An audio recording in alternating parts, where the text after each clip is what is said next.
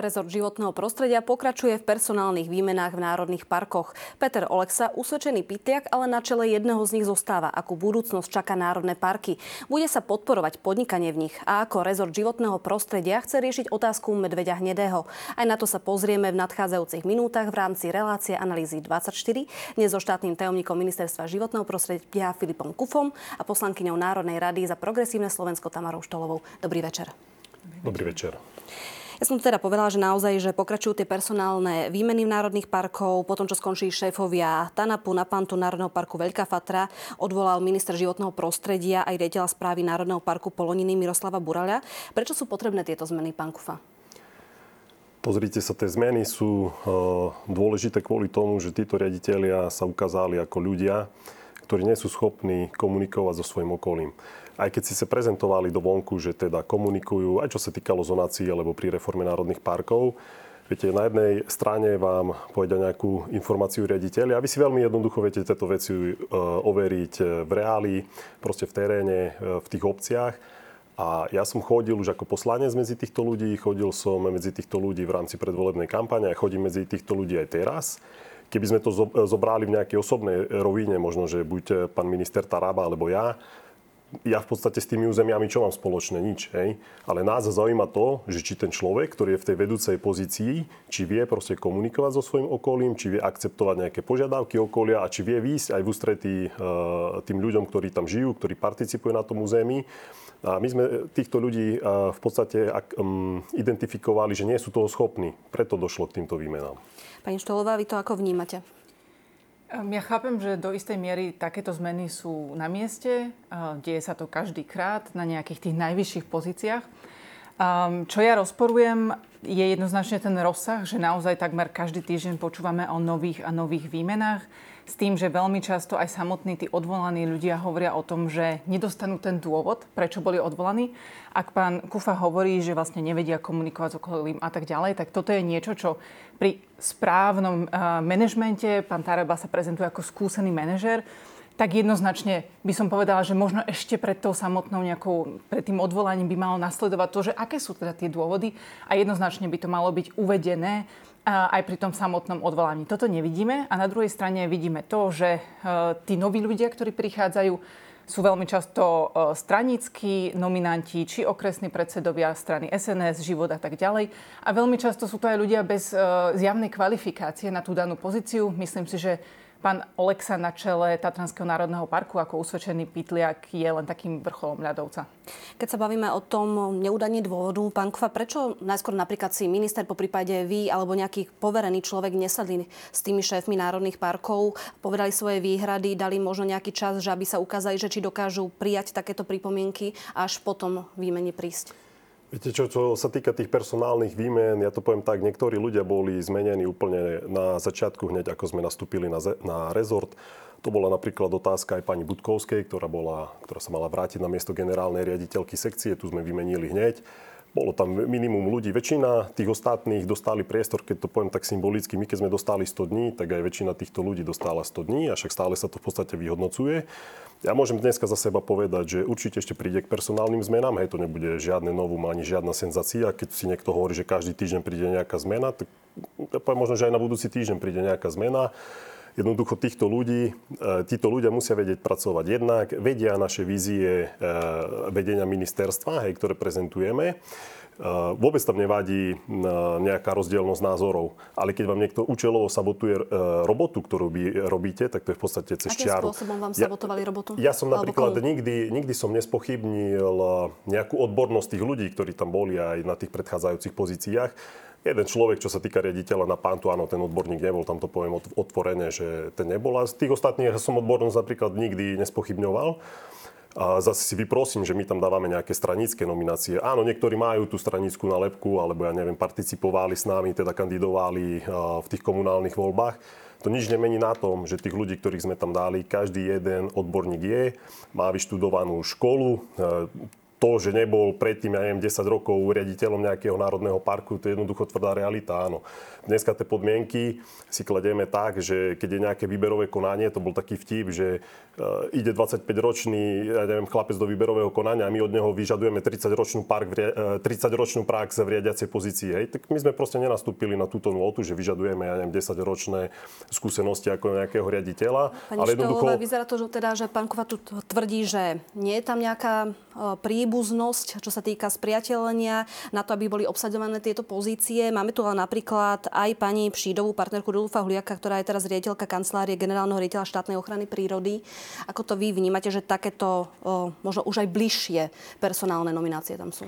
Viete čo, ja by som ešte sa vrátila teda naspäť k tým 100 dňom. my sme vlastne v priebehu celej jesene do konca roka, čo ešte naozaj nebolo ani tých 100 dní, počúvali takmer na týždennej báze tie odvolávania. Bola to napríklad pani Seifertová, ktorá sa venovala um, posudzovaniu EIA, bol to napríklad pán Zamboj, ktorý sa venoval odpadovému hospodárstvu. To sú len príklady ľudí, ktorí uh, nedostali tie dôvody a boli pomerne rýchlo uh, odvolaní obaja, pokiaľ viem, tak ešte v novembri. Takisto aj riaditeľ Tatranského národného parku a Veľkej Fatry boli akoby v tej prvej várke, že tam už potom v tom nejakom období prelomu, preloma roka sa dokonca uskutočnilo už výberové konanie.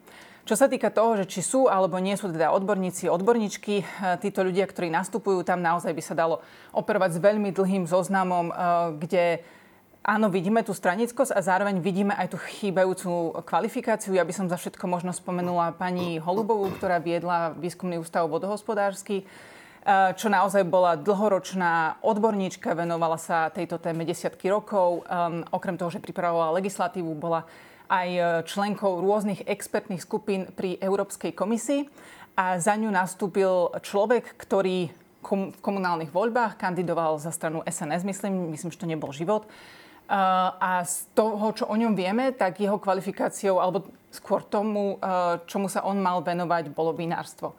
Takisto človek, ktorý nahradil dokonca takým spôsobom pozíciu, by som povedala, až nepodstatnú, preto hovorím, že ten rozsah je to, čo je zaražajúce, tak napríklad na správe povodia Bodrogu tam mal prísť človek, ktorý opäť je, myslím, okresný predseda strany SNS, a on síce pracoval na tej práve um, povodia, ale v skutočnosti sa vôbec nevenoval tej obsahovej časti a staral a, sa Kofa, o Boli to teda ľudia, park. ktorí ste priamo oslovovali, alebo akým spôsobom bol, bol teda nejaké výberové konanie a oni sa sami prihlásili, alebo ste ich priamo vy oslovovali, nech sa zapoja?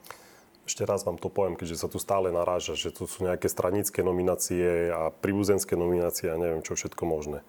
Ja v prvom rade vždy pozerám na kompetentnosť človeka, či je v tom svojom e, obore študovaný, to sú pre mňa dva základné atribúty, a potom či vie komunikovať dovonku s dotknutými ľuďmi, ktorých sa, ktorých sa dotýka jeho pôsobenie.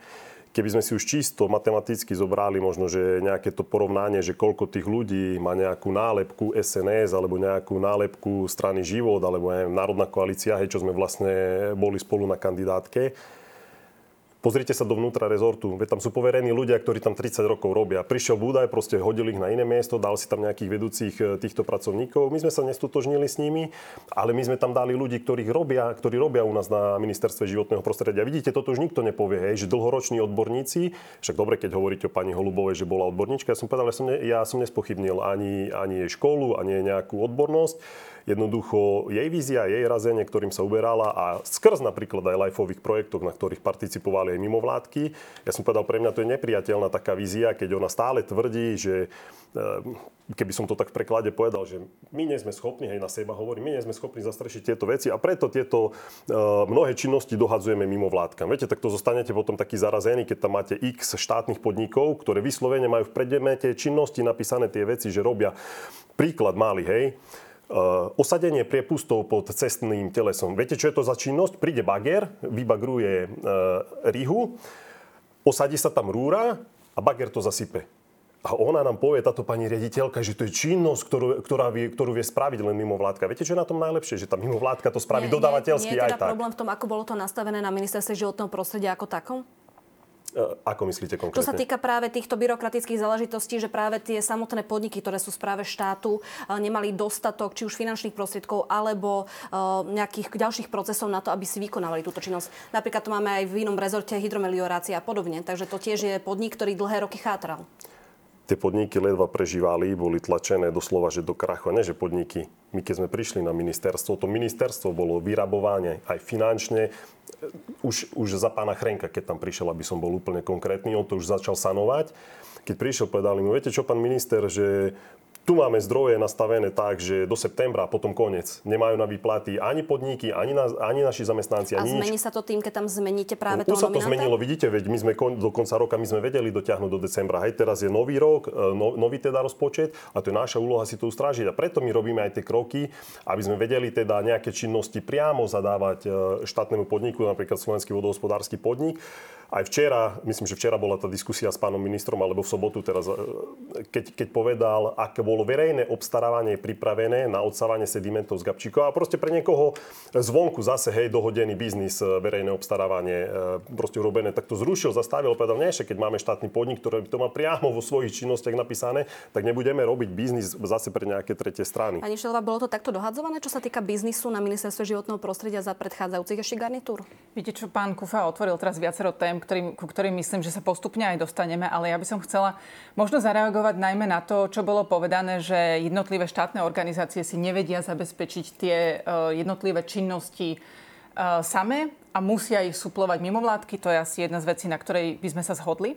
Možno nie na tom dôvode, pretože jeden z tých dôvodov, prečo mimovládky musia, alebo mimovládne organizácie musia pôs, uh, suplovať štát, najmä v záležitostiach súvisiacich s ochranou prírody, je napríklad preto, že k takej degradácii štátnej eh, ochrany prírody na Slovensku vo veľkom došlo trebárs v roku 2007. Bolo to práve eh, za vlád Smeru a SNS, keď naozaj dochádzalo k veľkému množstvu ľudí, ktorí odchádzali z rezortu práve preto, pretože podobne ako teraz sa zmenilo akoby to smerovanie, že ľudia vnímali, že už nie je účelom ochran- ochraňovať nejakým spôsobom prírodu a prišli sme vtedy o mnoho talentovaných, odborne zdatných ľudí a je to žiaľ cítiť dodnes.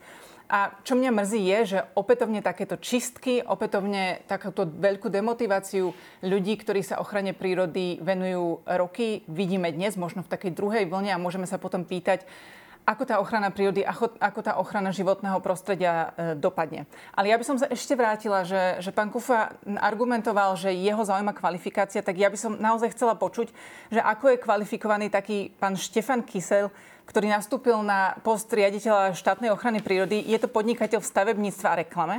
Okrem toho, že je teda kandidátom SNS hodou okolností, tak aká je jeho kvalifikácia, alebo aká je kvalifikácia pána Vodu, ktorý, nás, ktorý nastúpil na post riaditeľa... Um... Čiže kvalifikácia nie je, aby museli pracovať v tomto odvetví, stačí treba tá vysoká škola.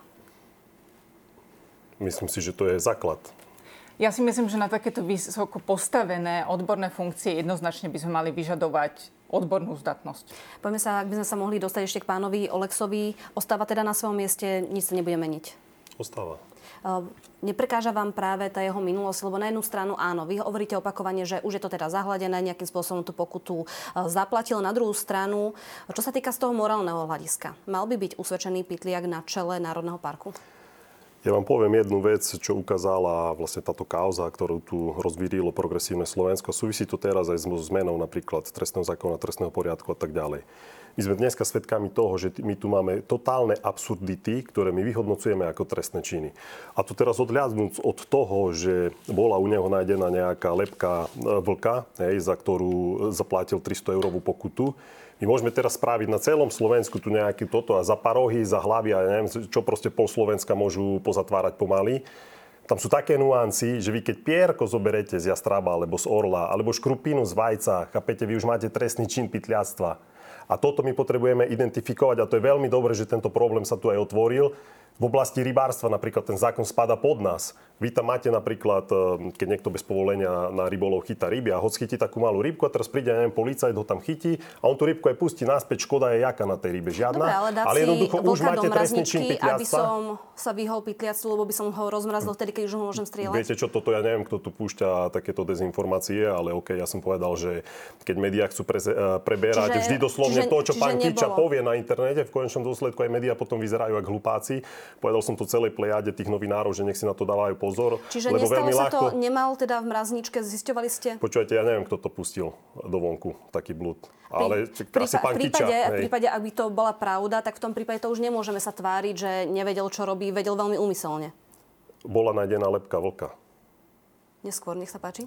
Ja si myslím, že absolútne kľúčové je vrátiť sa teda, že pán Oleksa nebol predsa usvedčený um, za pytliactvo, za to, že zobral pierko zo Sokola. Bolo to za usmrtenie uh, vlka. On veľmi dobre vie, ako poľovník, alebo teda v tom čase bol, neviem, ako je to teraz, uh, aké sú jeho povinnosti. Jednou z jeho povinností ako poľovníka je aj ochrana prírody. Uh, to znamená, že on veľmi dobre vedel, čo robil. Je usvedčeným pytliakom, nie je to kvôli nejakému pierku alebo podobne. Um, a ja si myslím, že hoci sa tu argumentuje, že je to nejaký hon, že za, za akoby spomína sa často tá 300 eurová pokuta, že, že kvôli tomu teda tento človek má byť vylúčený na okraj spoločnosti, to tak vôbec nie je. Pokiaľ on tento svoj čin oľutoval a tak ďalej, ja mu uh, želám všetko dobré v živote, ale hovorí mi jednoznačne, že toto je diskvalifikačné pre pozíciu, vrcholnú pozíciu v rámci ochrany prírody Jednoducho on mal povinnosť, vedel, aké sú jeho povinnosti a napriek tomu urobil takýto trestný čin. To je v rozsudku, to stojí v rozsudku a takýto človek môže robiť mnoho činností a môže byť prospešný pre spoločnosť, ale jednoznačne nemôže byť na čele nášho najvzácnejšieho národného parku, pretože jeho povinnosťou, on má byť garantom tej ochrany prírody, ktorú, tak povediať, ak to môžem povedať, zradil v minulosti. Čo sa týka tohto rozmeru? Sa, ešte krátko sa k tomu vyjadrím, lebo tu sa v kuse útočí na skupinu polovníkov, však áno, pre vás je to nenavidená skupina ľudí na Slovensku. E, krátko k tomu, tiež ak sa šírila napríklad správa, že chráneného živočícha e, usmrtila alebo našľuného chráneného živočícha, tiež to bol hoax. Hej, pred 12 rokmi, kedy sa to malo stať, vlk nebol napríklad nebol chránený. ale, bolo vtedy, to, ale vtedy nebolo obdobie, kedy pozor, sa mohol... Pozor, nebolo chránený, ale nebol bolo to obdobie, kedy sa nemal mimo, strieľať mimo, mimo doby lovu. A to sú presne tie ustanovenia zákona, ktoré máme, ktoré sú podľa mňa dneska už zastaralé. Tam máte napríklad aj to, že vy môžete ísť napríklad loviť jelenia sú rozdelené do vekových tried a vy keď máte druhú vekovú triedu a strelíte tretiu alebo štvrtú, už ste vlastne neopravnene odlovili niečo, čo nemáte dovolené. Hej? Tak ale a preto, ten vlk sa vôbec nemal strieľať v tom období, kedy to strelil. Viete čo, neviem ani kedy, ale však áno, bolo to mimo času lovu, však to nikto nespochybňuje. A preto bude úloha teraz aj na komisii k zákonu o polovníctve, ktorá má zasadať, aby sa presne takéto veci, ktoré tam sú a ktoré proste tlačia celkovo Slovensko do nejakých takých nuancov, že jak, koľko tu je trestných činov proti pri, e, životnému prostrediu prostrediu a neviem čo, aby sa to identifikovalo, aby sa to odstránilo z týchto zákonov. Ale odpoveď na otázku, že či vám neprekáža, že práve na takúto pozíciu je tam dosadený človek, ktorý mal takýto problém, ako to spomenala pani Štolová, že práve tá ochrana prírody je jedna z tej časti, ktorú by mal teda zastávať. Veľmi jednoducho vám to, pani redaktorka, zodpoviem. Pán Olek sa splnil všetky zákonné požiadavky. To bola vec, ktorá sa stala pred 10 alebo 12 rokmi. Teraz neviem, 2012. kedy sa to stalo a keď to uzatvorili, tak, de, tak 10 rokov, alebo teda viac ako 10 rokov. 2014 ja som pôsobil už e, ako chlapec, od malého chlapca som pôsobil u môjho strýka v Žakovciach, ktorý sa stará o kriminálnikov. Ja som tam reálne pracoval aj po škole, ja som robil s vrahmi. Chápete, ja som tam mal normálne viacnásobných vrahov, proste mal som tam daňových podvodníkov, kade koho ja som sa snažil, aby sa títo ľudia začlenili do spoločnosti. Čiže mne, keď tu dávate takéto otázky, chápete, ste na úplne že nesprávnom mieste, pretože ja stále týchto ľudí vnímam, hoď by bol aj vrah ten človek. Ja som s nimi normálne takto bol, cestoval som, robil som, spával som, akože na jednej izbe, keď sme boli niekde napríklad v teréne robiť. Čiže ja s tým problém nemám, aby sa títo ľudia proste náspäť zaradili do spoločnosti a aby im bolo umožnené naozaj fungovať e, normálne ďalej sa páči. Tak toto sme zašli pomerne uh, ďaleko v téme. Opäť uh, nikto nehovorí, že pán Oleksa nemal právo sa začleniť do spoločnosti. Myslím, že tak aj urobil bez problémov. Ale nemá čo robiť na poste, kde má garantovať ochranu prírody po takomto uh, porušení zákona, je to trestný čin, uznal to súd a často sa operuje práve tou nízkou pokutou, že však išlo len o 300 eur. A ja by som sa naozaj oveľa radšej rozprávala o tej novele trestného zákona, ako uh, tuto, keď sa venujeme obhajobe Pitliaka na čele TANAPu. Um, ale napríklad to som veľmi nepočúvala z úst ministerstva životného prostredia alebo predstaviteľov a teraz to počúvam práve v tom úplne opačnom kontexte. Možno len pre ten kontext, e, že to, čo sa hlavne deje teraz v tej novele, je to, že sa e, majú meniť úrovne škôd. A práve na základe tých úrovní škôd e, sa odvíja potom trestnosť jednotlivých činov proti životnému prostrediu, kam patrí napríklad aj pytliactvo, ale napríklad aj porušenie ochrany rastlín a živočíchov. Že podľa vás sa to veľmi uvoľní? Jednoznačne, pretože dnes je trestným Ale zase činom na druhú napríklad... stranu máme tu práve tú rovinu, čo spomínal pán Kufa, že v prípade napríklad aj tej ryby a tak ďalej už to môže byť prehnané. Kde je teda tá miera? Takto, my sa jednoznačne e, rozprávame o úplne zásadnom posune, kde dnes napríklad je trestný čin, ak usmrtíte jedného orla skalného. A vy po novele, sekundičku, nechajte ma prosím iba po, nie, po novele, uh, ak by ste usmrtili troch, čo napríklad Slovenská národná strana má orla aj vo svojom logu alebo znaku, tak uh, aj by ste usmrtili troch a stále by to bol len priestupok. Uh, takto by sa ochrana prírody aj s tou skúsenosťou, ktorú máme napríklad s trávením, tak e, by sa dostala tak o 20 rokov dozadu. A napríklad, to sa netýka len vlastne živočišných druhov, alebo teda rastlín a zvierat, ale týka sa tá zmena aj e, trestným činom proti ochrane e, vôd a ovzdušiu, kde dokonca by to bol trestný čin, až pokiaľ by nastala škoda väčšia ako pre mňa neuveriteľných 350 tisíc eur. Pán to je naozaj nepôjde teda práve táto zmena proti ochrane životného prostredia? Keď sa bavíme o tých väčších škodách, nebavíme sa teraz samozrejme o tých, čo ste tu spomínali, že tie by sa mali nejak racionalizovať. No, pozrite sa, ja si myslím, že Slováci sú uvedomili ľudia. Tú prírodu, ako nám tu zanechali naši dedovia, bola aj skrz toho, že niekedy aj deštrukčne zasahovali do nej, ale jednoducho vytvárali hodnoty. Včera uh, som sedel s mojimi známymi a padla taká jedna zaujímavá vec. Viete, že naša generácia, naša, však my sme zhruba rovnako vekovo starí, nikdy v živote tu nezanechá už takú prírodu, ako nám tu zanechali naši dedovia. Ale vieme preto veľa spraviť, aby sme napravili tieto veci, ktoré sa tu udiali. To, prečo príroda dospela aj do takého štádia, ja to poviem, že to je vďaka zeleným anarchistom, ktorí tu pôsobia, hej, posledných 20 rokov, čo sa tu ukazujú, proste prezentujú tu svoje také vedomosti, ktoré prezentujú, že to je v úrovni znalosti. Všetkých nás presvedčajú, že keď toto budeme robiť tak, presne takýto bude výsledok. A nie je to tak. Hej. Rozpadávajú sa nám tu napríklad lesné ekosystémy, radovo miliardové škody nám tu vznikli. A všetci sa tvárime, že sa proste nič nedeje. Hej. Prečo v Tatrach nezostal napríklad zelený les? Prečo sa nám rozpadávajú teraz ostatné národné parky? Nízke Tatry sa rozpadávajú, Moránska keď, keď sa bavíme sa o tých národných parkoch, ja by som to predsa len posunula tú našu diskusiu. Uh, veľmi nakrátko, lebo sa motáme stále do Jasné. kolečka. Uh, ja len chcem povedať, že pokiaľ sú v tom zákone nejaké nezmysly, uh, ktoré nie sú v súlade s realitou, tak jednoznačne poďme sa o niečom baviť. Ja som sa priznám, že za tú, za tú dobu čo sú v rezorte pán Taraba aj s pánom Kufom, veľmi nepočula o tých konštruktívnych aktivitách smerujúcim k ochrane prírody, ale jednoznačne už dnes za trestný čin pytliasta 300 eur je pokuta, ktorá nemá absolútne preventívny charakter a ešte aj s tým, že môže byť riaditeľom TANAPu, je to priam pozvánka, aby ľudia sa takýmto spôsobom chovali a tresy majú mať aj ten preventívny um, účinok odstrašujúci. charakter. Uh, keď sa vrátime k tým národným parkom, čo sa týka budúcnosti národných parkov, ako si predstavujete možno tú podnikateľskú aktivitu tam, aby to bolo zahrnuté aj s tou ochranou prírody, vzdelávaním možno a zároveň práve aj tak nejaká komerčná báza? Podnikateľská aktivita je veľmi široký pojem. Jednak tá podnikateľská aktivita tam šir, e, historicky stále fungovala, pretože keď si ju zoberieme vo, vôbec e, nejaké pozemkové spoločenstva, ktoré tam existovali, a hozaj ťažbu dreva, tú nenavidenú ťažbu dreva, veď to bola podnikateľská aktivita. Hej. A teraz je otázka, nie že na nás na rezort, na nás na Slovákoch, lebo štát im ordinuje podmienky v tom národnom parku aj cez zonáciu, že tu budeme mať proste obrovské územia bez zasahu, kde sa nebude nič robiť. A teraz tí vlastníci vám povedia, že no ho, ho, ho, ale my sme z toho mali nejaký príjem a keď vy nám dávate teraz obmedzenia, tak nám kompenzujte tú stratu. A to hovorí aj ústava Slovenskej republiky, to hovoria zákony, aj vyhláška a tak ďalej, všetky tie predpisy. Len ten odškodňovací systém tu až tak dobre nefunguje na Slovensku, respektíve úplne v minimálnej miere.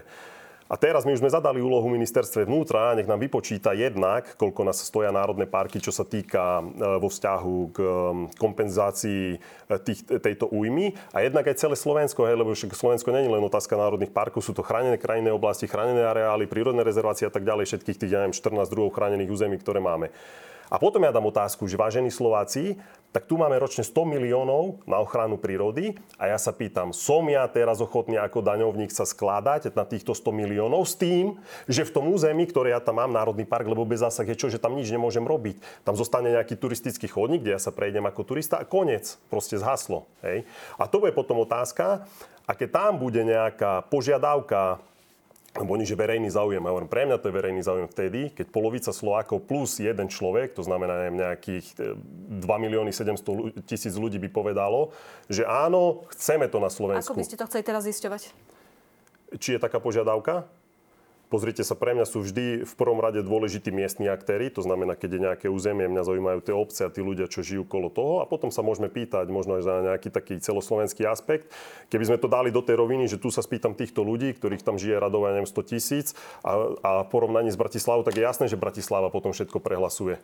Mali by teda Hej. ľudia, ktorí tam žijú, rozhodovať o tom, ako sa bude pristupovať k tým národným parkom, čo sa týka práve možno aj tejto podnikateľskej sféry?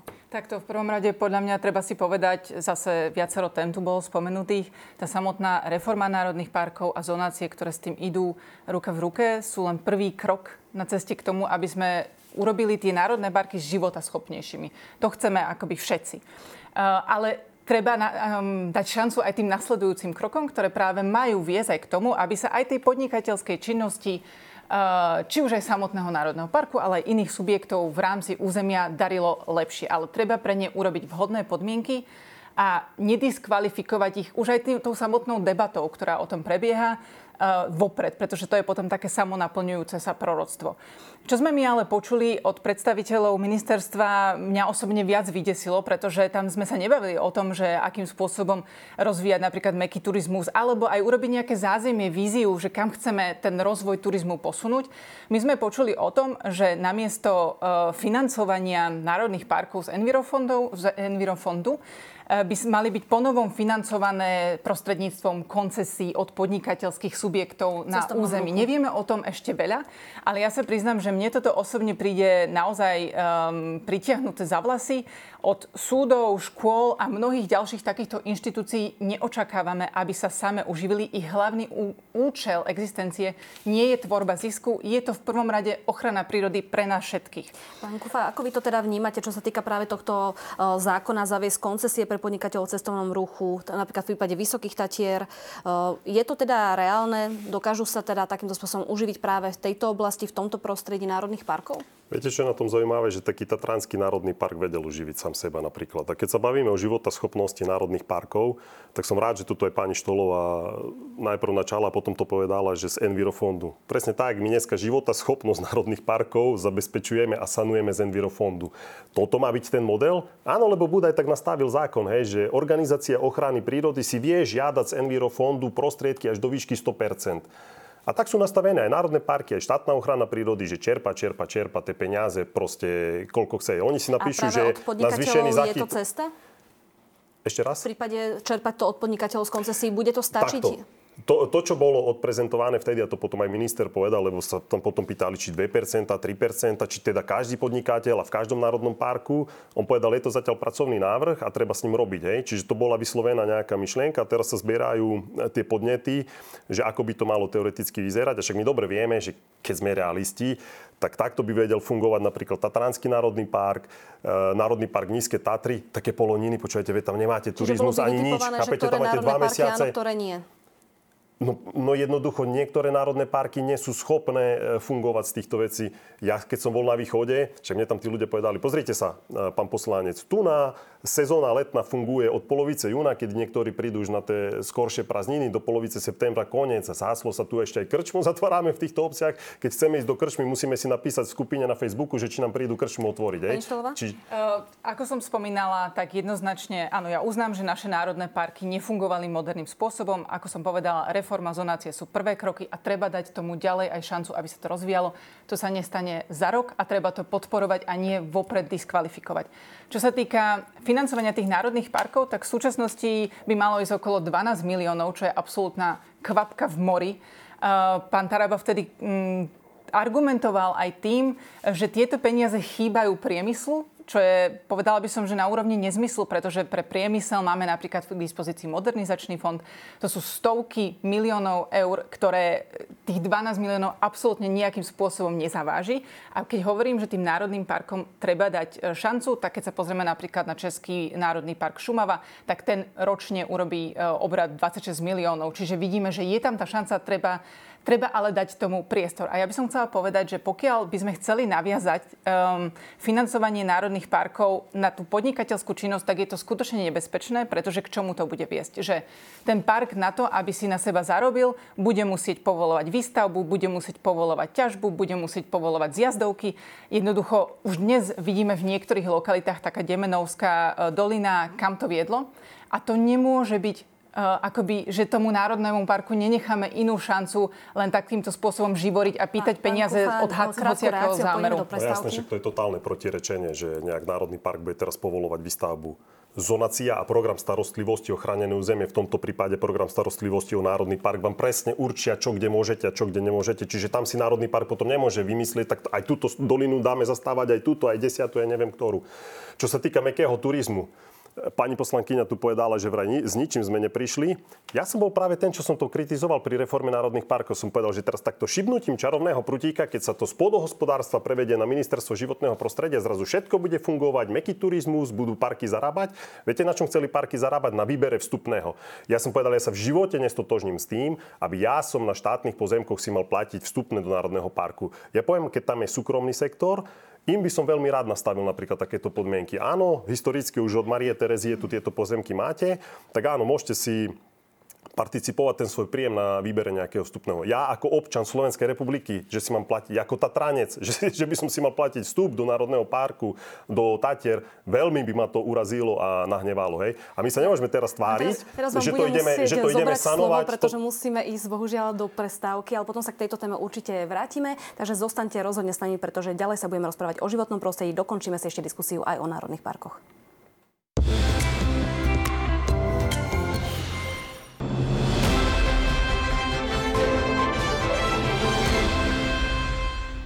Dobrý večer, vítajte späť pri sledovaní Analýz 24. Dnes sa bavíme o životnom prostredí a pred tým, než sme išli do prestávky, sme už otvorili tému aj podnikania v rámci e, národných parkov. Pán Kofa, vy ste povedali, že nie ste teda fanúšikom nejakého výberu vstupného na druhú stranu. E, zároveň sa vám nepozdáva že sa to financuje práve z Envirofondu. Bude stačiť len tie nejaké koncesie od podnikateľov, po prípade nejaký kombinovaný mechanizmus, alebo ako by mohli byť naozaj tieto národné parky života schopné, keďže to je slovo, ktoré tu naozaj padalo, že niektoré naozaj nie sú. Nebude to stačiť a národné parky, to si treba otvorene povedať, aj dnes robia napríklad ťažbu dreva. My sme mali teraz poradu riaditeľov minulý týždeň, tiež nám prezentovali jednotlivé tie národné parky, akú výšku ťažbu, ťažby dreva budú mať.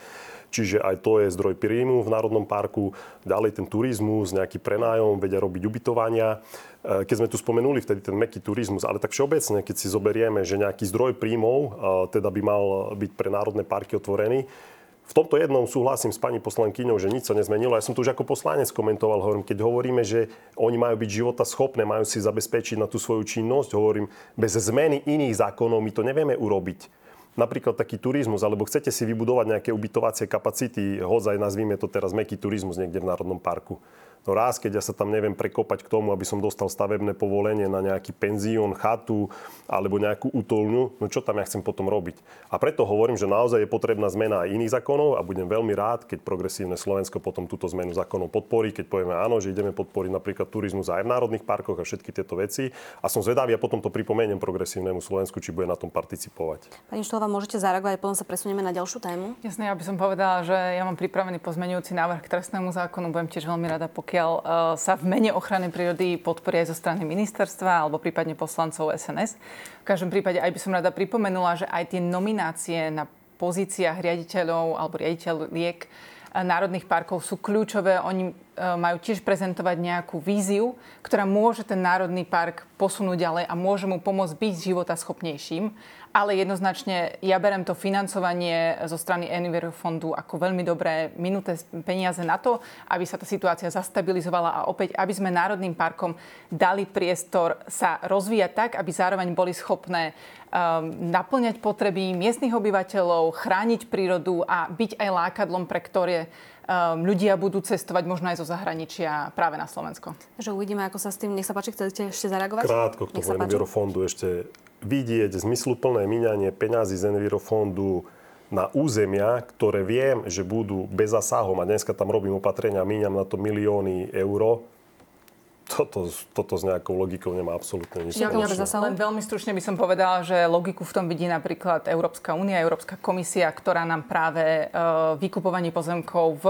tých najchránenejších územiach uh, schválila v rámci plánu obnovy práve preto pre ich schopnosť zachytávať uhlík a tým pádom bojovať s klimatickou zmenou a zároveň aj zadržiavať vodu, čo je opäť adaptačné opatrenie v rámci klimatickej zmeny a ja teda dôverujem tej odbornej kapacite Európskej komisie. Nenarážal som na výkup pozemkov rokov.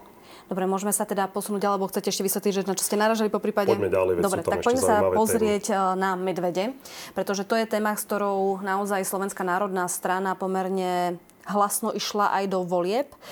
Vy ste teda už prezentovali, že v priebehu februára bude na svete metodika zásahu v intravilánoch miest a obcí. Čo si môžeme po tým predstaviť? Lebo samozrejme tá metodika bude mať presné znenie neskôr, ale napriek tomu vy asi viete, čo očakávate, ako by mohli tie zásahy vyzerať. Viete čo, je do toho zapojených viacero rezortov. V prvom rade ešte ministerstvo vnútra na tom bude musieť participovať. My sme mali zasadnutie také, názvem to pracovnej skupiny, kde bola aj Enviropolicia, boli policajti, bolo ministerstvo vnútra, my sme boli zasahovitým štátna ochrana prírody a tak ďalej. Proste široké spektrum. Každý sa k tomu vyjadril. Identifikovali sa nejaké problémy, ktoré môžu z toho e, vyvstať a preto sa dala aj dá sa teraz úloha, predpokladám, že zajtra definitívne sa pre tie ministerstva určí aj jednak časový rámec, že dokedy sa to má spracovať, aj konkrétne tie veci, aby dali. E, považujem za potrebné upriamiť pozornosť za jednu vec, lebo sa to tak prezentuje. Áno, správne je to povedané, že v intravilánoch a v obciach alebo v priláhlých územiach pri tých obciach aj som to aj povedal na tlačovej konferencii, keď sme boli a redaktorka dala otázku, som povedal pozor, my riešime naozaj iba obce, teraz aj ten metodický pokyn bude riešiť obce. Keď chceme vyriešiť problém s medveďom, my jednoducho musíme zasiahnuť aj vonku do tej populácie. A to si treba povedať otvorene, tu sa netreba hrať, že problémové medvede. To my sme si ich tak nazvali, hej, že tie medvede, ktoré opakovane chodia do obce, tak sme ich nazvali problémové. A teraz sa tvárime, že keď ich odstraníme, že problém s medveďom nebude, alebo že nebudú škody na živote, na zdraví a na majetku Čiže toto je prvé kolo, je riešiť tie medvede, ktoré už došli rade. do, toho, do tej obce. Ako to teda bude vyzerať v praxi? Lebo máte teda nejaké tie úlohy pre jednotlivé rezorty, ale zároveň sa hovorilo práve aj o tom, že by sa do toho mohli zapájať aj okresné úrady, kde by mohla byť ich úloha. Viete čo, okresný úrad bol do toho zapojený preto, lebo intravilan obce je definovaný ako nepolovná plocha, čiže skrz toho napríklad, keby sa zmenil zákon, hej, že už sa v zákone povie nejaká výnimka, už by napríklad okresný úrad z toho vypadol. Hej. Ale však vychádzame zo súčasného stavu znenia zákonu, zákona, e, keďže v parlamente momentálne opozícia blokuje akékoľvek debaty k ďalším zákonom, hej, lebo sa tam v kuse točia kolo jedného zákona, ale OK, však príde čas aj na to, že aj tieto ostatné zákony pomeníme. A ja to znova zopakujem, Intravilán je jedna vec a my musíme zasiahnuť aj vonku do populácie. Jednoducho bez toho, aby sme nezredukovali populáciu vonku, my si s problémom neporadíme. A ďalšia vec, na ktorú priamím pozornosť, Viete, v intraviláne obce si nepamätám napríklad, že by medveď zautočil alebo niekoho zranil. Možno, že bol nejaký prípad, nechcem teraz tak striktne hovoriť, ale však ja to posledné roky sledujem a väčšina tých útokov, alebo teda všetky, čo si ja pamätám, sa udiali mimo obcí, mimo intravilán alebo mimo toho prilahlého okolia. A preto ja som aj s ministrom komunikoval otvorene, mu vravím, že pozri sa, to nebezpečenstvo tam vždy je. A on sa ma spýtal, dobre, a kde identifikuješ problém? No problém je v znení nášho zákona dneska, že on jednoducho neumožňuje ísť do tej regulácie, nazvem to vonku, hej, mimo e, miest a obcí tak proste ten pokyn je jasný, my vieme o tom, že zákon musíme zmeniť. Keď sa zmení zákon, potom môžeme aj to, čo sa pán Kiča pýtal pána Huliaka, že či prevezme zodpovednosť. Áno, keď sa zmení zákon a keď sa nastavia tieto podmienky, vtedy ja viem byť zodpovedný, ale ja nemením nie zodpovednosť za to, že tu Budaj nastavil nejaký zákon, ktorý nefunguje. Pani Šilova, máme tu teda dva roviny. Jedna je ten intravilán a druhé práve ten presah, že by sa mala regulovať populácia medveďa hnedého. Takto, ja si myslím, že na túto tému treba pozrieť jednoznačne v prvom rade z nadhľadu. Keď sa pozrieme ešte pred voľbami, tak toto bola, ako ste aj vyspomínali, jedna z tých hlavných tém, ktoré vlastne aj roky či pán Kufa alebo Taraba tak povediať zživili, alebo teda boli jej nositeľmi a riešili. A, a počúvali sme o tom, ako veľmi rýchlo v prípade, že by sa dostali k moci, tak tú situáciu vyriešia.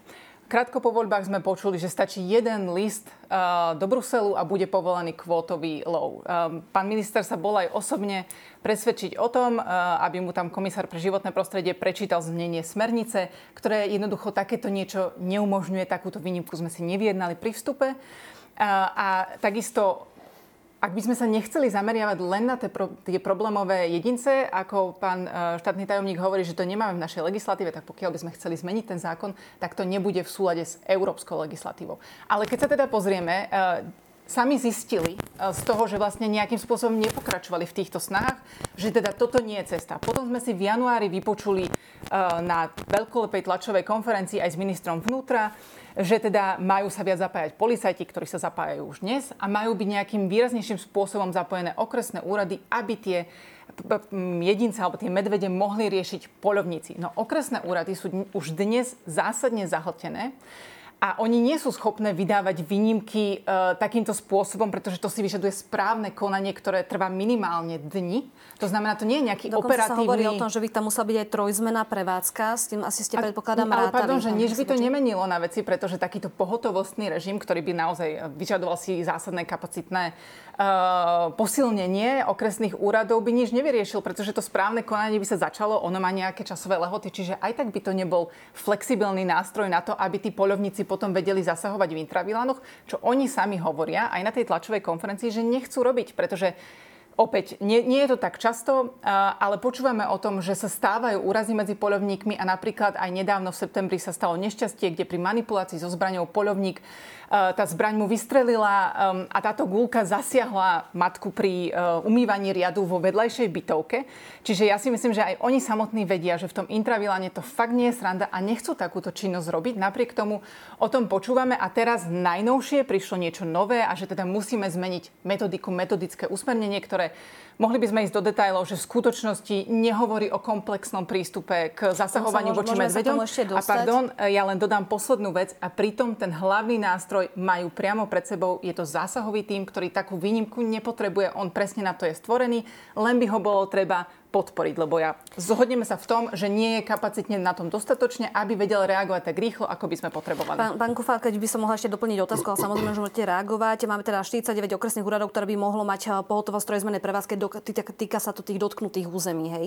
Uh, vy síce nerad eh, počujete meno pána Kiču, ale on hľadal, že náklady by predstavovali 3,5 milióna eur ročne, zatiaľ čo podpora práve zásahového týmu by mohla byť v rozmedzi 400 až 600 tisíc eur ročne. Prečo teda nie je lepšie, keď už máme tu nejaký nástroj, sa zamerať naň, podporiť to, ako dať nejakú ďalšiu agendu práve okresným úradom a zároveň budete potrebovať tých ľudí, ktorí tam budú musieť byť? No, pán Kiča to megalománsky prepočítal na územie celého Slovenska, ale OK, to oni sú typicky presne takouto demagogiou.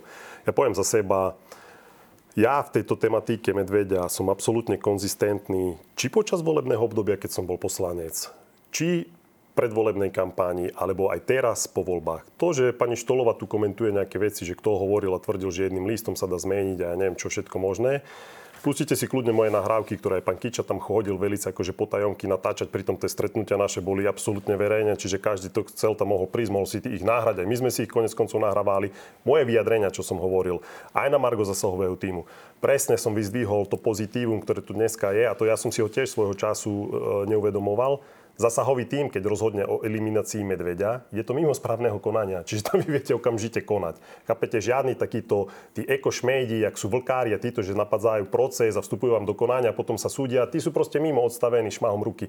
Preto som aj ministrovi povedal, pozri sa, pokým sa nezmení zákon, zasahový tým proste musíme v určitej miere a v určitej kapacite mať. Hej? To je celé. Keď sa bavíme o regulácii e, teda v prirodzenom areáli medveďa med, e, hnedého, som povedal áno. Ja som to aj v predvolenej kampáne, vtedy som to hovoril, áno, bude to troška tvrdší orešok, pretože to bude treba vyjednať na úrovni Európskej komisie. Sú iné štáty, ktoré tieto výnimky majú. Eh, ja to tiež teraz poviem, my sme si dali vyťahnuť legislatívu z týchto iných štátov. Možno, že je naša taká chyba, že, že tak menej komunikujeme tieto veci, budeme mať, pozrieme sa na ich znenie zákonov, porovnáme si to s našim a to vôbec není pravda, že my sa máme dostať nejak do konfliktu. Viete, to sú také predstavy, lebo však nikto ešte nevie, jak má zákon znieť, ale progresívne Slovensko nám už nedopredu vie povedať, že my prídeme do konfliktu s európskou legislatívou. Tak hádam zase tiež tam nemáme tých právnikov včerajších, že budú robiť na takom znení zákona, kde by ste sa dostali do konfliktu. No, Áno, ja uznám, že toto vyhlásenie, že jeden list stačí do Bruselu, som počula od pána Tarabu a pána Huliaka, ale človek by čakal, Pán Taraba, že, že, že také niečo e, hovoril. jedna ruka nevie, čo robí druhá. E, v každom prípade vidíme, že to tak nie je. Vyplýva to priamo e, z toho, čo odznelo na pôde Európskej komisie, čo povedal komisár pre životné prostredie. A keď napríklad sa operovalo s príkladmi iných štátov, treba z Fínska, ktoré ale, ako som spomínala, si pri vstupe vyjednalo iný spôsob, že môžu iným spôsobom sa vysporadovať s medveďmi. Preto ja Čiže hovorím, to že my, takúto, my, takú, my, taký, my sme si takéto Jasné, niečo nevyjednali. A, ale aj tá situácia vo Fínsku eh, dnes vyzerá veľmi podobne v skutočnosti, ako vyzerala v minulosti aj u nás, že vlastne u nás sa vydávali uh, predsa tieto výnimky na odlov vlka, vlka, pardon, medveďa. Ale e, postupne vlastne prichádzali súdne rozhodnutia, ktoré hovorili o tom, že to nie je v súlade ani s našou, ani s európskou legislatívou a prestalo sa s tým. No a vo Fínsku prichádza rovnaká situácia, že takisto sa takéto súdne rozhodnutia objavujú, e, teda že to nie je v súlade s legislatívou a oni sami, Fíni, hovoria o tom, že pravdepodobne tento kvótový regulačný lov aj u nich čoskoro skončí. Základou logikou je to, že keď to není v súlade s legislatívou, tak treba zmeniť legislatívu a nie vzdať sa teraz, tak neviem nič robiť, nech tu medvede zabíjajú a nech a tu mrzačia ľudí. A Európska únia povie, že nie je to možné, ako sa s tým vysporiadate? Pozrite sa, smernica, áno, keď my sme pristupovali do Európskej únie, vtedy bohužiaľ ten vyjednávací eurokomi- e, zastupca, ktorý bol pán Figel vtedy, áno, vyjednali také hlúposti aj v ochrane prírody, aj čo sa týkalo medveďa, že zostal zaradený v tej prílohe, kde má vyšší status ochrany. Vlk tam vtedy nebol. Je pravda, že tieto iné štáty majú v podstate iné mechanizmy, ale zas keď sa pozrieme aj netak ďaleko, aj štáty podobné nám, napríklad ako sú Slovinci, lovia aj, aj cez tie výnimky alebo cez kvóty, keď si to tak nazveme. A stále sa vrátim k tomu. Naše znenie zákona zabezpečilo to, že vlk vyhrával na súdoch. A preto ja to stále zopakujem, keď nezmeníme tú formuláciu, každý jeden súdny proces my prehráme dopredu a to vieme.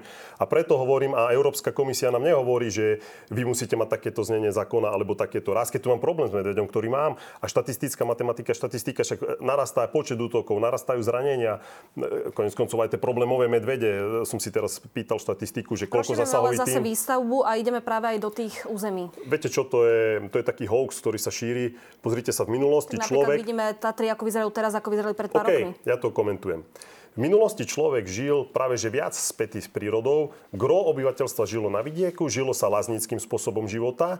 Ľudia chovali, pestovali, E, smetné koše neboli. Keď boli nejaké pomia, sa to sypálo samozrejme niekde vonku, mimo dom. Kde vtedy boli medvede? Kde bolo? Naopak teraz sa ľudia koncentrujú do dedín, do miest a vidíte problém, e, problém proste prekvita. A tá rozprávka, že my sa tlačíme niekde do obývačky, alebo tá ďalšia rozprávka, že sa rúbu lesy a že proste zver stráca nejaký biotop. Počujete, to sú také hoaxy, ktoré sa tu neustále šíria.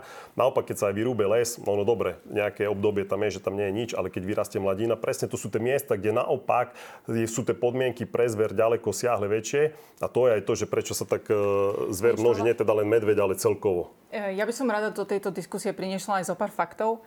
Uh, treba dať určite uh, do kontextu to, že treba, ak si porovnáme extrémny prípad, že počet úmrtí za posledných 20 rokov na napadnutie medveďom, tak je to jedno nešťastné úmrtie. Dokonca myslím, že to je štatistika až za 100 rokov, ale porovnávajme to za tých 20 tak napríklad uh, umrtie spôsobené krokodílom, tak tí, tie boli na Slovensku 3 Umrtí bleskom bolo 31 a napríklad vyše 250 ich bolo pádom zo stromu. Takže to len do takého kontextu. Ja si myslím, že v čom v skutočnosti nastala zmena, je to, že ľudia sa boja a ja úplne chápem ten strach, ale myslím si, že oveľa viac vyplýva z tej diskusie, ktorá sa tu žiaľ vedie aj na politickej úrovni a nie e, z, z tých samotných štatistík, pretože aj keď sa pozrieme na tie, čo sa týka nejakého napadnutia, kde došlo k nejakému poškodeniu zdravia, Uh, tak tie počty nie sú také, uh, že by to znamenalo nejaký trend. Za posledných, uh, posledné 3 roky, čo máme štatistiky, to bolo 8, 9 a 12 takýchto napadnutí.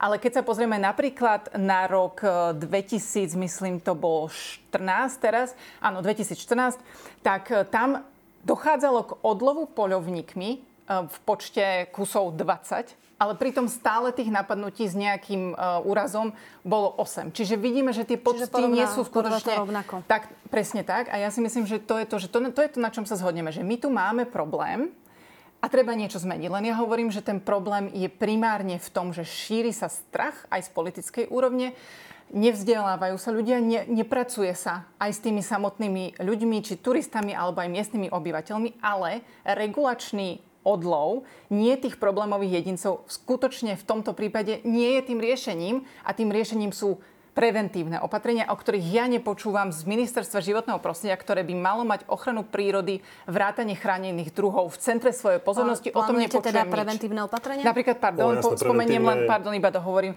zabezpečenie odpadkov. To je vynikajúci podľa mňa príklad. Vo Vysokých Tatrách bol veľký problém uh, s medveďmi, ja to viem, ja som tam aj žila nejakú dobu. A sa to jednoducho takýmto, uh, povedzme, že naozaj sme sa zamerali na tú príčinu a vyriešila sa tá situácia. Pán Kufal? Jasné, jedno preventívne opatrenie. Mali by sme všetky krokodíly zo Slovenska odsťahovať naspäť do Afriky na odľahčenie, hej.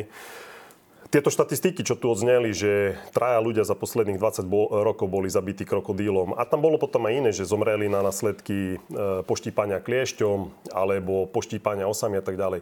Videli ste nás niekedy, že by sme sa z toho vysmievali alebo spochybňovali tieto štatistiky? Raz, keď zomre človek, je to stále tragédia, či ho zrazí auto, či ho poštípu osy alebo či ho zožere krokodíl. To, že bol jeden prípad za posledných 20 rokov, za 100 rokov boli tri hej, historicky, keď sa pozriete 100 rokov dozadu, tri prípady. V 2018 roku to zakamuflovali. Ja som presvedčený o tom, že vtedy tiež medveď zabil človeka, ale OK, povieme si ten... Pot- to zatiaľ, je, to nebolo to lekársky potvrdené. Preto, preto poviem, že dobre, môžeme sa baviť aj za posledných 20 rokov. V 2014, keď bol ešte ten regulačný odlov a boli aj tak e, vysoké počty napadnutia, no to znamená, že ten odlov bol potom nízky. Čo hovorí základná logika? No jednoducho raz, keď zredukujem populáciu medveďov, tak jednoducho mi klesne aj to štatistické riziko vôbec stretnutia už s medveďom a takisto aj tie napadnutia, poškodenia zdravia alebo zabitie. My sme mali, a teraz, lebo sme sa opreli aj o Európu a o predpisy a tak ďalej, bol tu niekoľko miliónový projekt, kedy sa spracovávali programy starostlivosti o veľké šelmy. Robil sa rís, vlk, medveď. Medveď niekoľko miliónov a ten program starostlivosti hovoril o to a na ňo sa malo nadvezovať a to práve boli peniaze aj z Európskej komisie a tam sa hovorili o tom, že áno, medvede sa budú loviť a už nie tá kategória, že 100-kilové medvede alebo šírka láby sa brala 13 cm. Tam sa povedalo, že celkovo do tej populácie takto ho politici šupli do šuplíka a nikto na ňo nepozerá dodnes. A musíme spracovať modely. Nebudete Máme zjavne iné ponímanie logiky, lebo ja hovorím, že keď bolo taký vysoký počet e, zranení, tak nie, že zvýšiť regulačný odlov, ale pozrieť sa predsa na príčiny. Ďakujem veľmi pekne, tak dúfame, že sa pozrieme aj na tie príčiny. Uvidíme, že s čím sa vlastne rezort nakoniec e, predstaví verejnosti, že čo urobí v prípade medveďa hnedého. Ďakujem veľmi pekne, že ste prijali pozvanie k nám do relácie. Ďakujem pekne. Pekný večer všetkým. A ďakujem aj vám, diváci, že ste nás sledovali. Zajtra sa už na vás teší kolegyňa Jana Krestanko-Rybáková.